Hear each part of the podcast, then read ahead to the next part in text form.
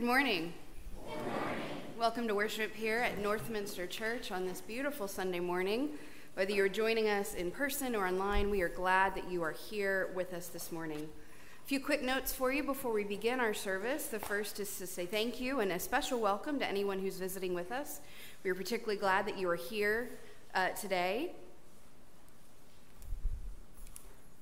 I apologize, there's a new microphone. I'm still learning how to work it. Uh, particular welcome to our visitors. We are glad that you are here. We hope that you will join us in all aspects of our worship service, including communion, that everyone here is welcome to participate in. As a reminder, we have returned to a pre COVID way of doing communion. And just so we're clear on the flow of traffic, and DH can correct me if I'm wrong, the lectern side will come out the middle aisle and come up to receive communion and go back to your seats. The pulpit side will come out the side aisle, come up to get communion, go back to your seats. We got a little confused last week. Did I get that right, DH? Excellent. So, just come out to this side and go back to your seat, and everything will be fine. I also want to remind you as you look at our beautiful floral arrangement this morning that just it, it, it is fall in flower form. You are welcome and encouraged to take some of those flowers home with you after the service to brighten your day or someone else's, so do please make sure to do that.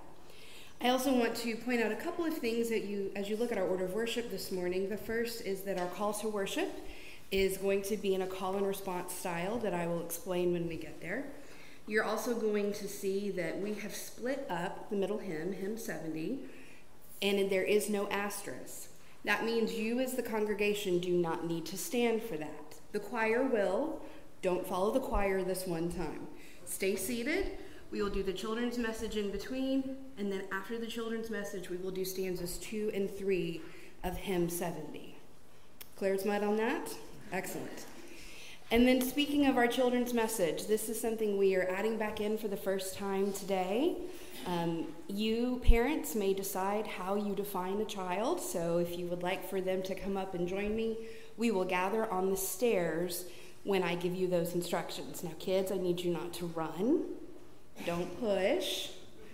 We're going to try to do this every single week, but just come up, we'll sit together, we're going to talk about some things, and then, depending on what your parents have told you, you're either going to go back to your seat or you're going to go back in the back um, with Mrs. Curry and the rest of our child care workers.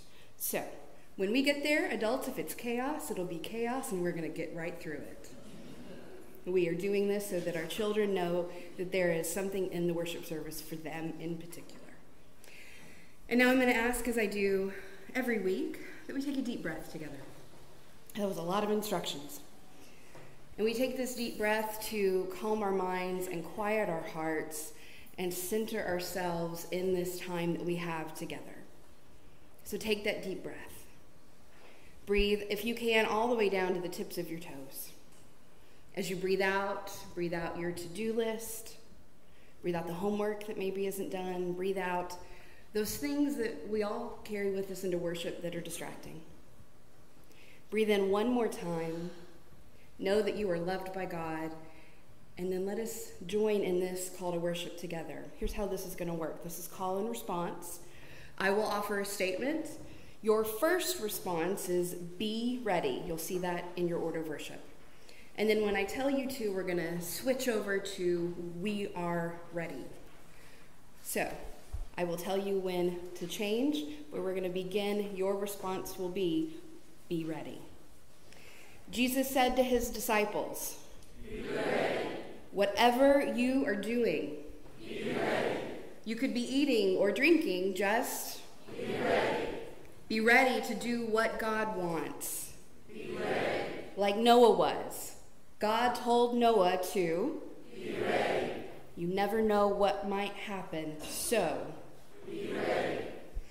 Be ready to what God wants, just be ready. Now we move into our more active second response. We are ready. Be ready to help others. Are you ready? Be ready to forgive. Are you ready? Be ready to be kind and friendly. Are you ready? Be ready to think about others. Are you ready? Are ready? Be ready to say that you are sorry to those you have hurt. Are you ready? Are ready. Be ready to accept people, all people. Are you ready? Are ready. Be ready to do what God wants for you in your unique life. Are you ready? We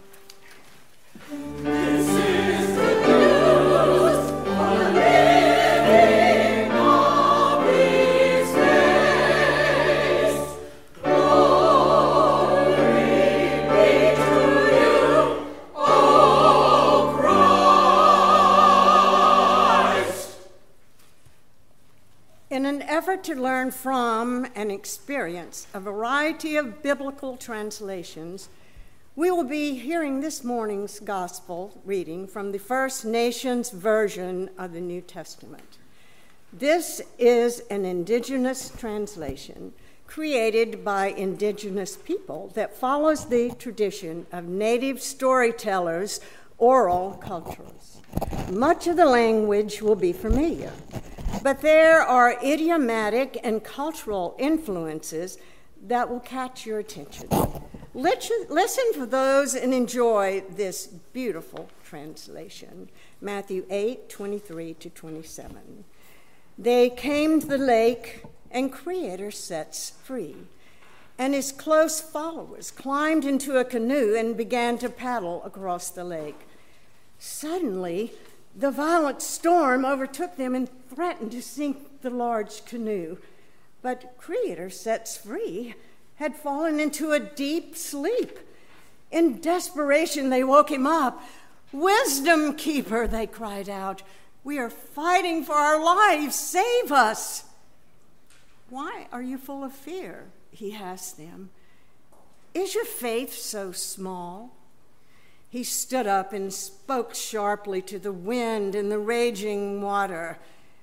At his words, a great peace fell upon the surface of the waters. Creator sets free's. Followers were greatly amazed. They shook their heads and said to one another, What kind of man is this? Even the wind and waves do what he says. The gospel of our Lord. Thanks be to God. Teachers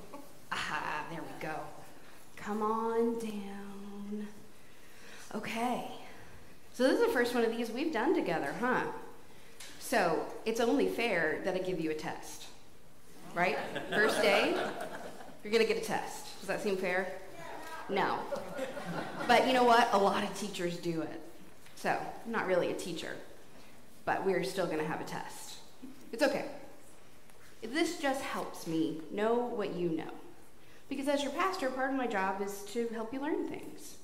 That's part it's a big part of my job, and that's one of my favorite parts of my job. So, this is a pretty simple test. I think you're going to ace it, but it is a little bit of a test. You ready? I don't want you to get up but I do want you, and this is the one time it's okay to point, right? Because our parents tell us pointing is rude, but this time it's okay. I would like for you to point at the organ. Where's the organ? Where's the organ? Everybody point. It's that big instrument right there with all the pipes. Good. Now, can you point at the choir? Where's the choir? Yeah, all those lovely people back there. Now, where's the congregation? Can you point to the congregation? No, that's not the congregation.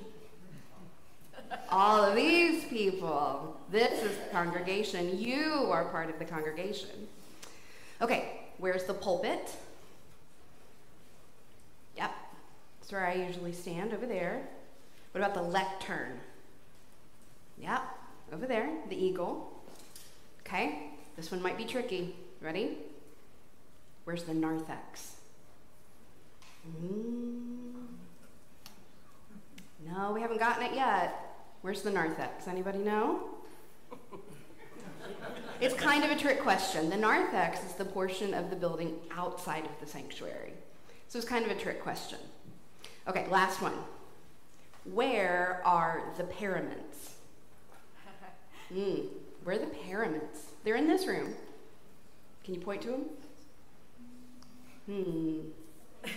Paraments. P A R A M E N T S. Paraments. Anybody know? Okay, the paraments are these colored pieces of fabric that are on the pulpit and on the lectern, and if you look at me, I match. Those are called paraments, and they're always a specific color because they correspond to the church calendar, which is something we'll talk about a different day. But this is called a stole. This is another form of a parament, and it matches the paraments up there. And you'll see DH's matches, and Justin matches, and Debbie's matches. We all match.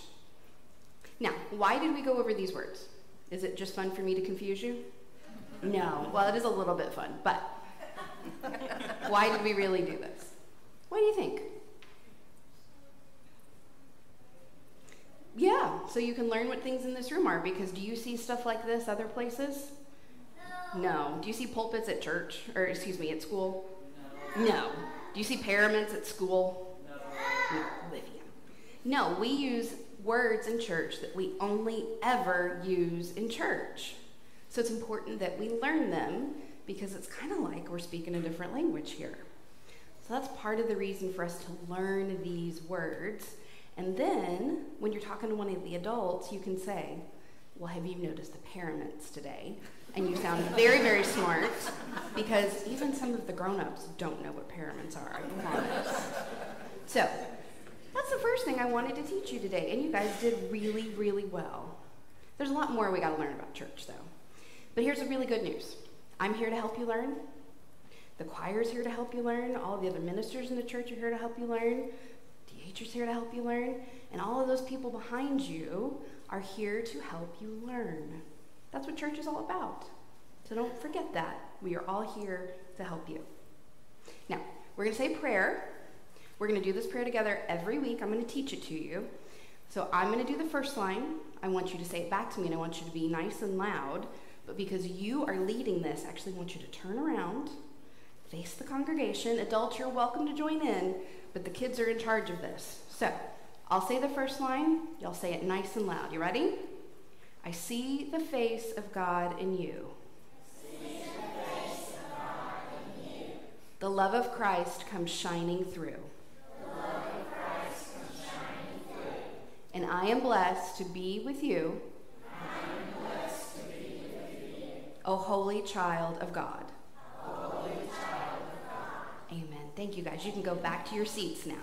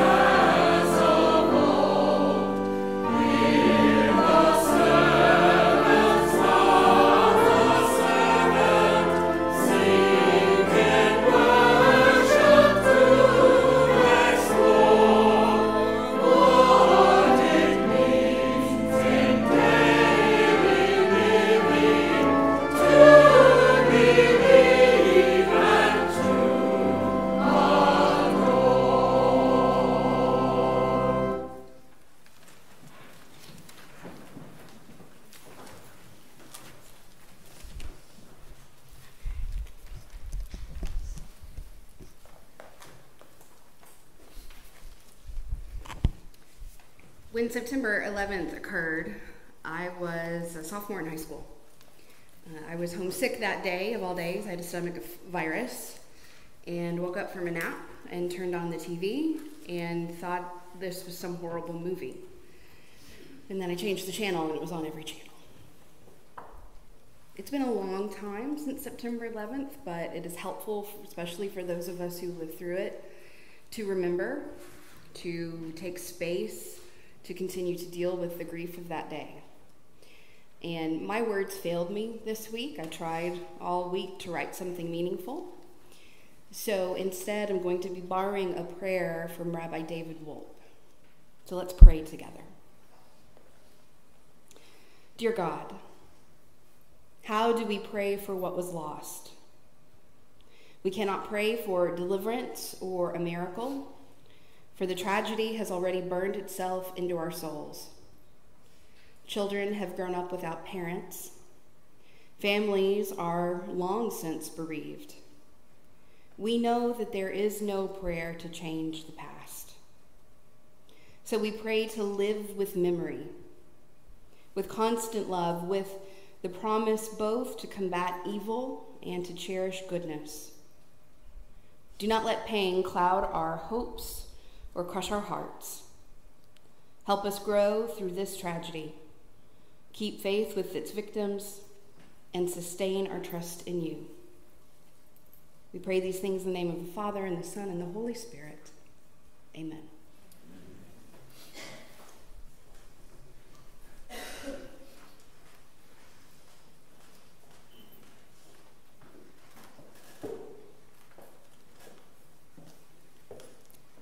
A reading from Genesis. The Eternal One saw that wickedness was rampaging throughout the earth, and that evil had become the first thought on every mind, the constant purpose of every person. At that point, God's heart broke, and God regretted having ever made man in the first place. The Eternal One said, I know what I will do. I will wipe humanity, my special creation, from the face of the earth humans, animals, creeping things, and the birds of the sky, for I regret that I ever made them. But there was one person whom the Lord could not let go of Noah, because this man pleased the Eternal. They lived at a time when the world had become vile and corrupt. Violence was everywhere. God saw that the earth was in ruins, and he knew why. All people on earth, except Noah, had lived corrupt lives and ruined God's plans for them. He had to do something. Eternal One spoke to Noah I've decided to wipe out all living creatures I've made because they are spreading violence throughout the earth. Watch, I will destroy them with the earth. I want you to build an ark. Build it of cypress wood.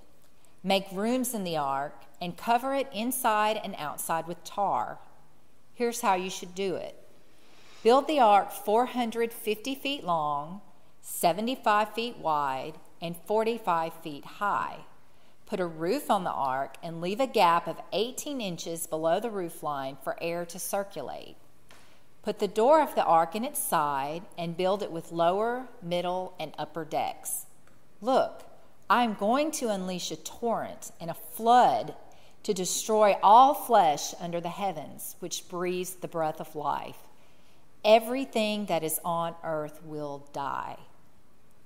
But I will make a pact with you, Noah, a covenant agreement to survive, you and your family. You, your wife, your sons, and your sons' wives must go into the ark. And out of all the living creatures I have made, you must bring two of each kind into the ark with you to keep them alive. Bring one male and one female of each kind. Bring all kinds of birds, all sorts of animals, and all varieties of creatures that creep on the ground in pairs so that each species will survive. Also, you must bring food with you. Bring every kind of food that may be eaten and store it all inside the ark. That way, you and all of the creatures will have enough food to eat. So Noah listened to God and he built the ark. He did everything God asked him to do. After the flood was over and the ark had come to rest on Ararat, Noah waited 40 more days before opening a window he had built into the ark. He sent one of the ravens out into the sky. The raven flew back and forth until all the waters had dried up on the land. Noah then sent out a dove to see if the waters had subsided from the surface of the land. But the dove found no place to land safely, and it returned to the ark. The waters were still covering the surface of the whole earth. So Noah put out his hand and brought the dove back into the ark. Noah waited another seven days, and then he sent the dove out again. This time the dove came back to him in the evening, and there in its beak was a freshly plucked olive leaf. So Noah knew then that the waters had begun to retreat from the land. For good measure, Noah waited another seven days. Once more he sent out the dove. This time it did not return. After the water receded, God spoke a blessing over Noah and his sons. The Eternal also made a covenant with Noah, saying, Look, for I am now going to make a pact, a special covenant with you and all of your descendants. This covenant also extends to every living creature in the world the birds, the domesticated animals, and every wild animal on the earth, as many as emerged with you from the ark. As part of this covenant, I promise you I will never again wipe out all living flesh by means of flooding waters. Never again will a flood destroy the earth. As a sign of this perpetual covenant I now make between me and you and all living creatures along with you, as well as all future generations, I will hang a rainbow among the clouds. It will serve as a sign of the covenant between me and the earth. And from now on, whenever a cloud rises over the earth and a rainbow appears in the sky, I will remember my covenant my promise I have made between me and you and all living creatures. No waters will ever again turn into a flood powerful enough to destroy all living creatures. When that rainbow appears in the clouds, I will see it and remember this eternal covenant I have made with all living creatures. Look for the rainbow and remember my promise.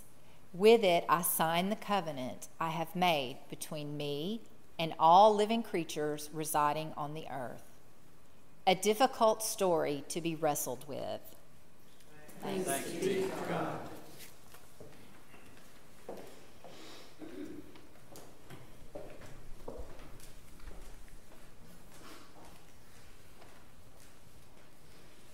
Let's pray together. O oh God, may the words of my mouth and the meditations of all of our hearts be acceptable in your sight. And may we hear a word from you today. Amen. If I can convince you that the flood was not real, then I can convince you that heaven and hell are not real. Those are not my words. That is a plaque inside the Ark encounter in Williamstown, Kentucky. You've probably heard of this. The Ark was built in 2016 by a group called Answers in Genesis, an organization that also runs the Creation Museum about a town over about 40 miles away. This whole thing, both the museum and the Ark, are the brainchild of a gentleman named Ken Ham, who will not probably surprise you to learn is a biblical literalist and uh, believes that the earth is only 6,000 years old. Now, if that name rings a bell and you're not sure why, uh, you, you are probably remembering that he had a pretty well publicized debate with every millennial's favorite science teacher, Bill Nye, in 2014. After the debate, here's what, uh, here's what Bill Nye had to say about his reason for participating. This was an opportunity to expose the well intending Ken Ham and the support he receives from his followers as being bad for Kentucky bad for science, education, bad for the US, and thereby bad for humankind. Bill did not mince his words. The ark is built to the exact dimensions given in the Bible, though uh, interestingly, Ham, remember he's a literalist, will admit that the interior has been creatively imagined, or interpreted, if you will. because we don't know for sure what the living quarters of the ark look like and those sorts of details. If you would like to go, kids under 11 get in free, but for us adults, uh, the Ark Encounter is $54.95. If you would like to add on the Creation Museum, you're going to pay a little bit more. That's $84.95. I mention this because if there was a way for me to go to the Ark Encounter without giving Ken Ham any money, I would be in line tomorrow morning. I am so fascinated by this whole ark experience. And I disagree with Ken Ham on almost everything. I find this realistic ark, which, as an aside, suffered its own flood damage in 2019. uh, I just find it fascinating. I don't understand why anyone felt the need to build this. I also have the same response to Mormonism, particularly the FLDS. I find Scientology fascinating, NXIVM, the Moonies really any cult. I just don't understand it and I want to learn more. Now, notice that I said I disagree with Ken Ham on almost everything. The one thing we agree on is that the story of Noah's Ark is not, in fact, a children's story. Now, I won't go nearly as far as he does. Uh, Ken goes quite far to prove this point. Inside the ark, it's actually on the second deck, according to the website, is a portion, uh, a, a, display called uh, Fairy Tale Ark. And from the website, here's what that is uh, it's a collection of drawings, children's books, toys, and images that portray a tiny uh, Noah's Ark that looks like a bathtub, with the giraffe's head sticking out and modern animals on board. They go on to say that these are problematic images because everyone in them is smiling and happy. There's no explanation for the cause of the flood, and there's no mention of sin or past and coming judgment. While these are meant to be cute and fun for kids and were surely drawn with good intentions, fairy tale arks ignore the fact that the biblical account of the flood is about a righteous and holy God judging an exceedingly evil world, yet showing mercy to animals and mankind through Noah's family. The Bible explains that the size of the ark was 300 by 50 by 30 cubits. Some children's books, and I promise I'm not making this up, this is what it says. Some children's books send mixed messages by citing the biblical dimensions of the ark while displaying an image of a fairy tale ark. Presenting contradictory information confuses readers rather than properly instructing them. Using artistic license and stylizing the ark is not necessarily sinful, but these cute ark uh, depictions drastically distort scripture and make the account look like a fairy tale. You're also encouraged as you go through the fairy tale ark display to read through the seven D's of deception, which include distorting the message, deceptively cute, and discrediting the truth. Now, I don't know what the other four are, it's not on the website. You do have to pay to learn the other four. but very, very broadly, and I mean very broadly, what Ken Ham gets right is that this story is not a sweet children's message. It's not a sweet children's message when we think of it as more than about just a tale of happy animals walking two by two into a big boat. It's not a children's message in that the tale of Noah isn't one we should leave our kids to learn alone because it's just too complex it's too potentially painful. It raises too many hard questions that we as adults need to struggle with. I do think we should teach kids this story, but with a big, big dose of thoughtfulness and honesty about how hard some of the things that we find in this story and in the Bible in general can be. And speaking of this story being hard, being difficult, I've mentioned to a couple of you, uh, I've been working on the sermon for a couple of weeks now, and it, it's taken me a while to figure out what to say. What do you say about this hard text? What can I pull from it that you can then take with you into your week that, even if it isn't hopeful, could potentially be helpful? And to be honest, I still don't know. But what I can do is share with you some of the questions I have, and then we can wrestle with them together. So, what do we do with this language about humanity being evil? This is the Genesis 6, verse 5 from the message. God saw that human evil was out of control. People thought evil, imagined evil, evil, evil, evil from morning to night. God was sorry she had made the human race in the first place. Yikes, that is scary. What has humanity done that is so bad? We're only, uh, as one of the commentators I pointed out this, uh, I listened to this week pointed out, we're only 10 generations in from Adam and Eve. How could things have possibly gone so wrong in that amount of time? Well, here's one response this is all allegory. This didn't actually happen.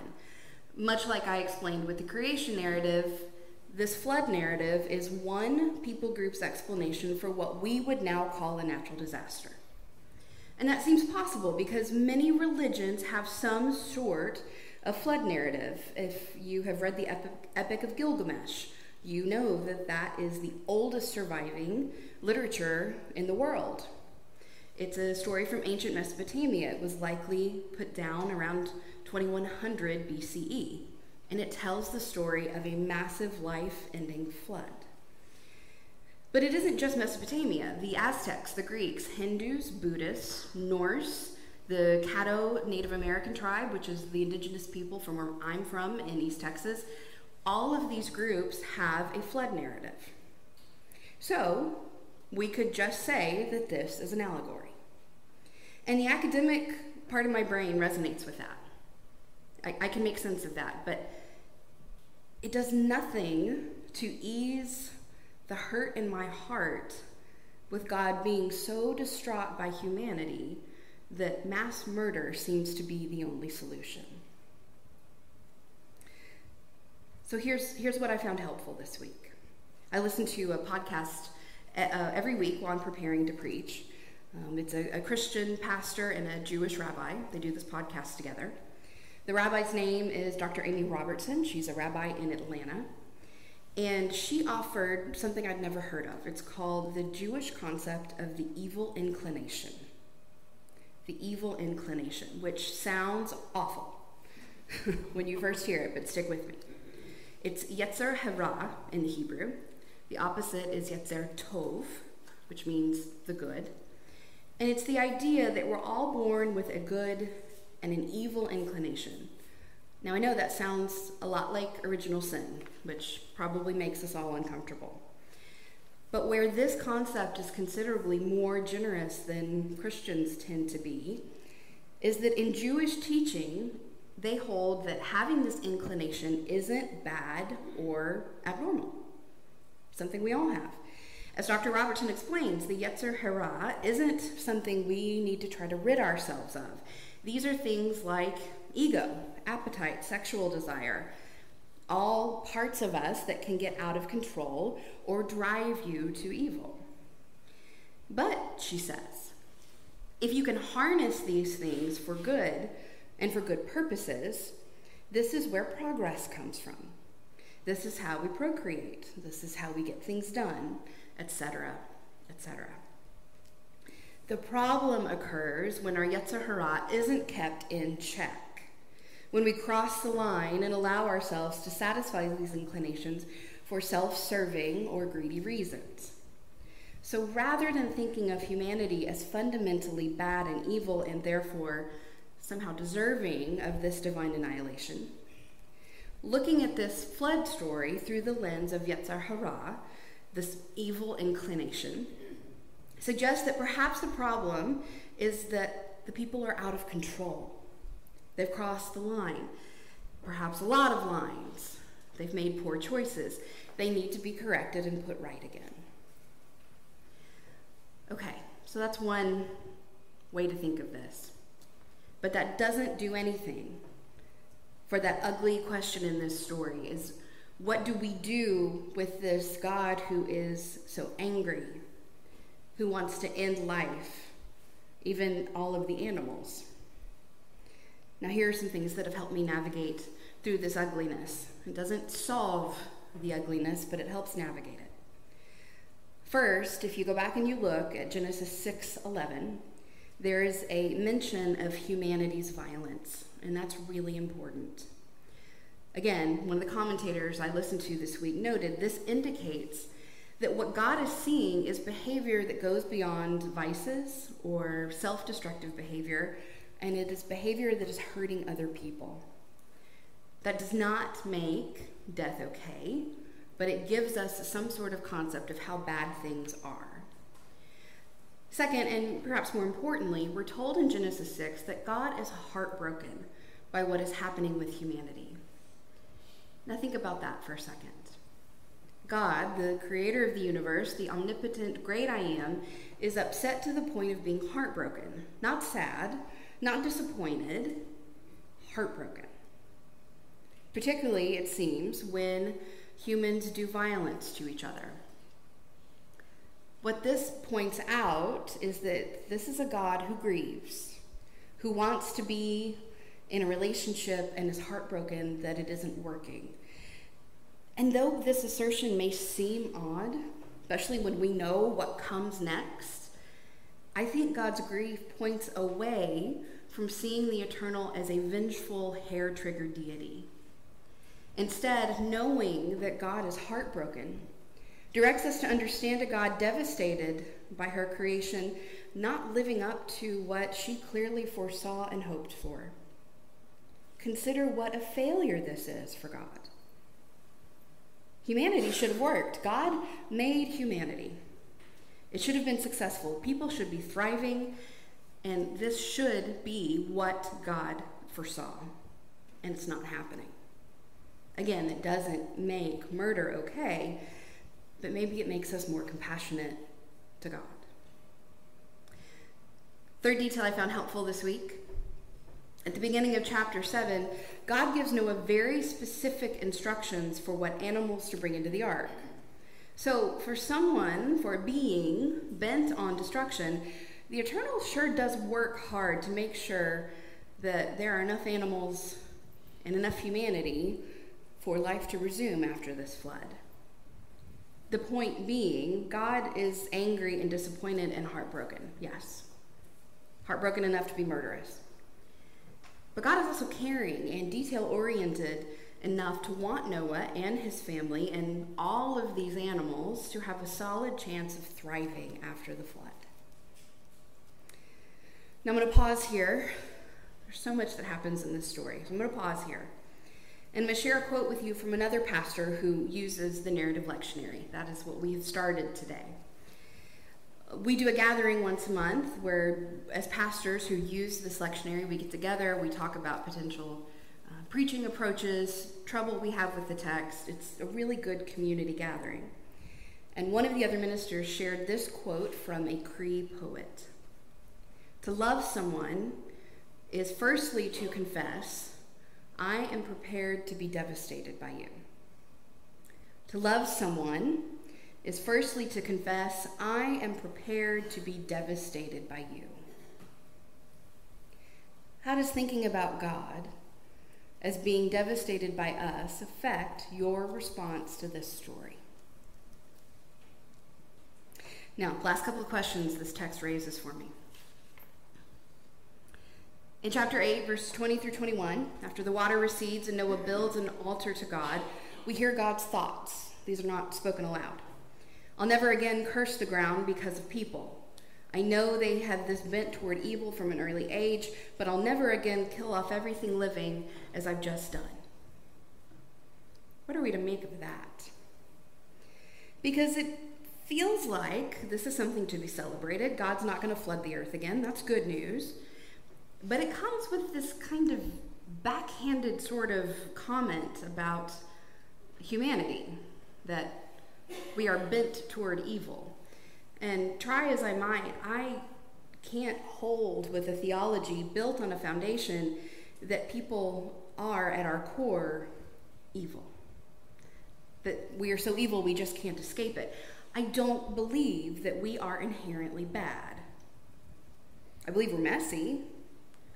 I believe that we can be selfish and greedy and have a desire for power, and that is at the heart of much of the world's violence. I believe that humans can be incredibly cruel to each other and that the lessons we teach our children about kindness and compassion and just generally trying not to be a jerk, we adults don't take that to heart the way we should. But I don't think people are inescapably bad.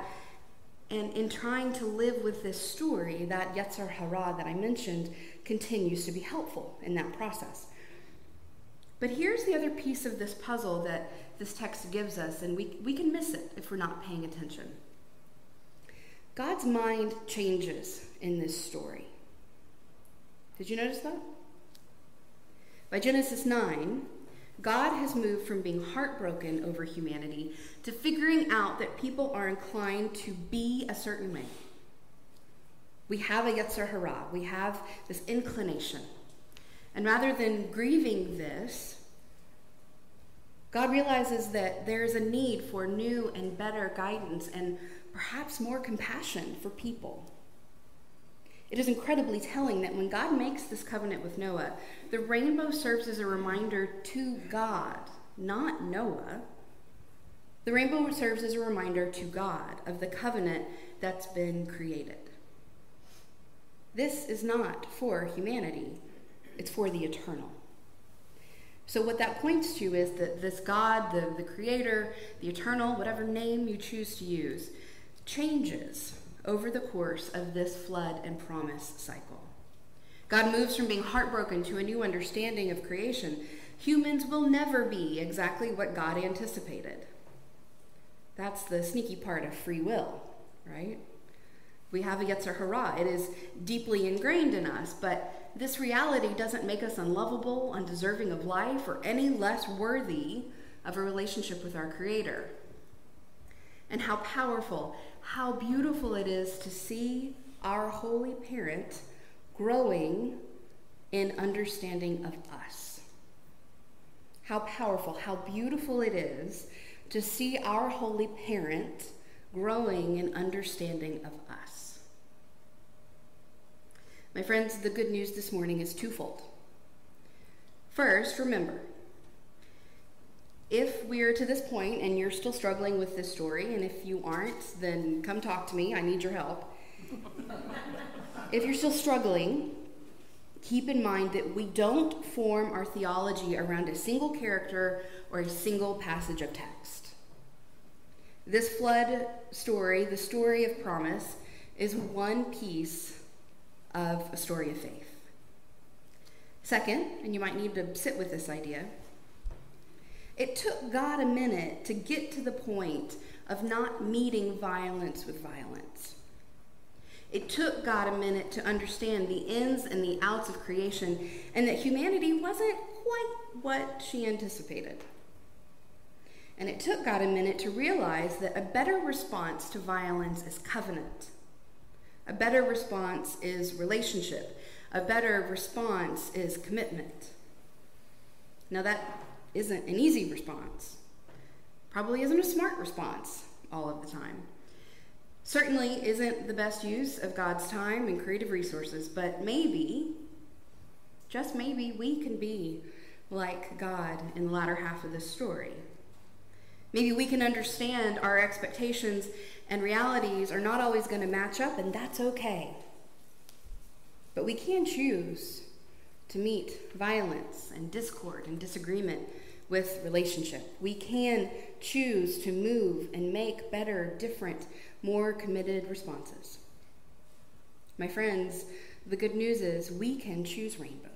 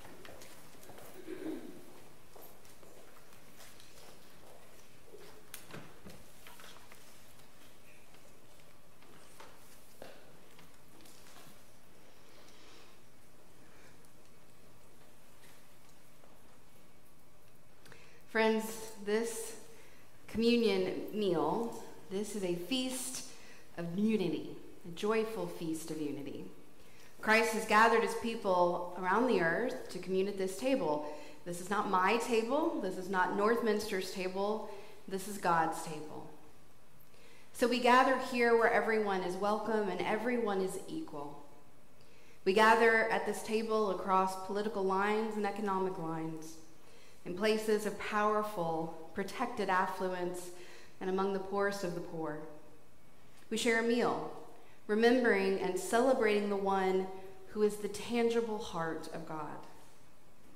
And so come.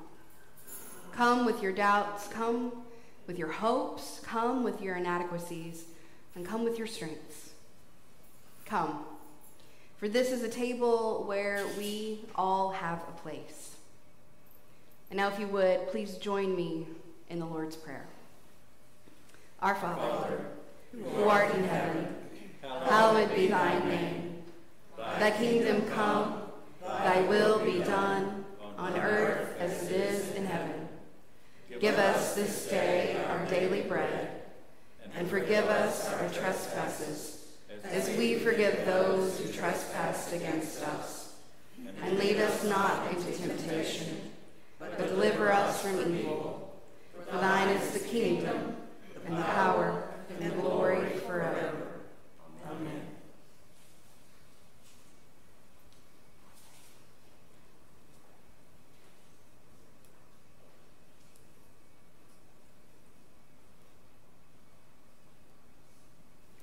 On the night that he was handed over while at supper with his friends, Christ gave us a pledge of love that does not go away with death.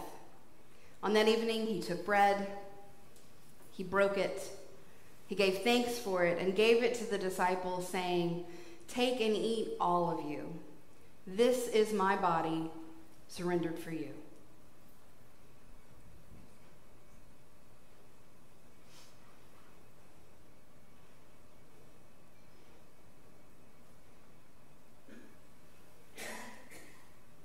And then when supper was over, he took a cup, he filled it with wine, and he gave thanks for it and shared it with the disciples, saying, Take and drink, all of you. This is the seal of the new covenant, my poured out life. I will drink this cup with you again at the table of God's joy in the new day that is coming. And whenever you do these things, remember me. Thank you.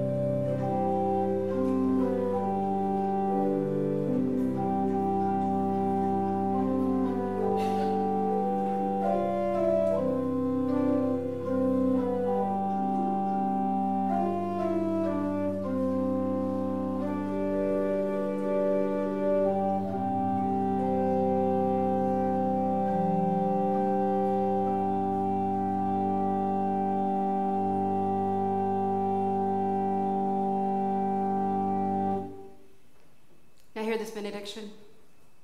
May God bless you with a distaste in superficial worship so that you will live deep within your soul.